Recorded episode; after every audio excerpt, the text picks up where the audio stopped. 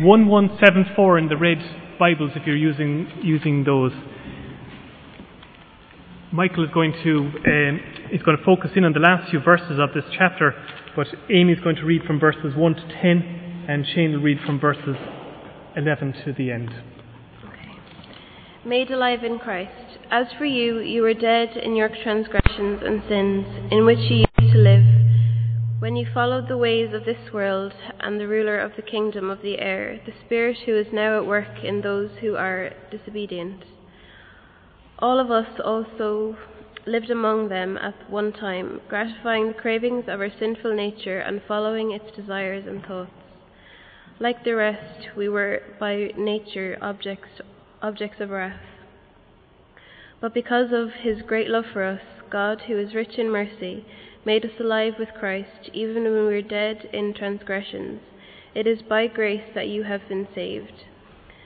And God raised us up with Christ and seated us with him in the heavenly realms in Christ Jesus, in order that in the coming days he might show the incomparable riches of his grace, expressed in his kindness to us in Christ Jesus.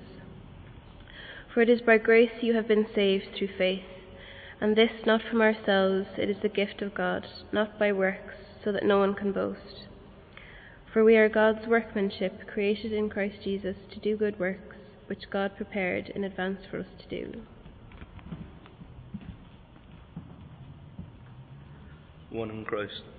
Therefore, remember that formerly you, who were Gentiles by birth and called uncircumcised by those who call themselves the circumcision, remember that at the time you were separate from Christ excluded from citizenship in Israel and foreigners to the covenants of the promise, without hope and without God in the world.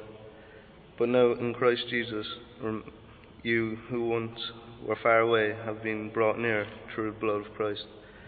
For he himself is our peace, who has made the two one and has destroyed the barrier, the dividing wall of hostility, by abolishing in his flesh the law with its commandments and regulations his purpose was to create in himself one new man out of two, thus making peace, and in this one body to reconcile both of them to God through the cross, by which he put to death their hostility. He came and preached to you who were far away, and preached peace to those who were near. For through him we both have access to, to the Father by one Spirit. Consequently, you are no longer foreigners and aliens, but fellow citizens with God's people and members of God's household, built on the foundation of the apostles and prophets, with Christ Jesus himself as the chief cornerstone. In him the whole building is joined together and rises to become a holy temple in the Lord.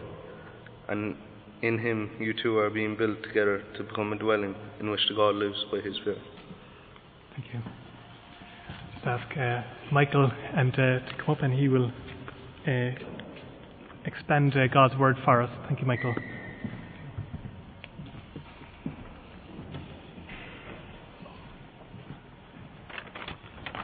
Well, it's nice to be back with you once again in, in Carrigaline. Haven't even got my, my son to tell me off if I go over 30 minutes, so uh, I'll try and keep to that uh, this morning, however. You know, it's, it's difficult getting old, isn't it? Um, uh, some of you won't know that, but um, when you're getting older, you have to learn a new language. You know, you thought you knew the English language, but um, it becomes difficult. Uh, I was told by a, a young lady recently who was speaking about a piece of Christian literature that had been given out in the tall ship. She said it was, it was really cool and I thought, what a, what's being cool to do with a, with a Christian tract? But, you know, young people here will know exactly what it means, but I had to, you know, learn that. Another word that, that I hear an awful lot of is the word awesome. It was absolutely awesome. Now, some people, and I don't know whether any here today who support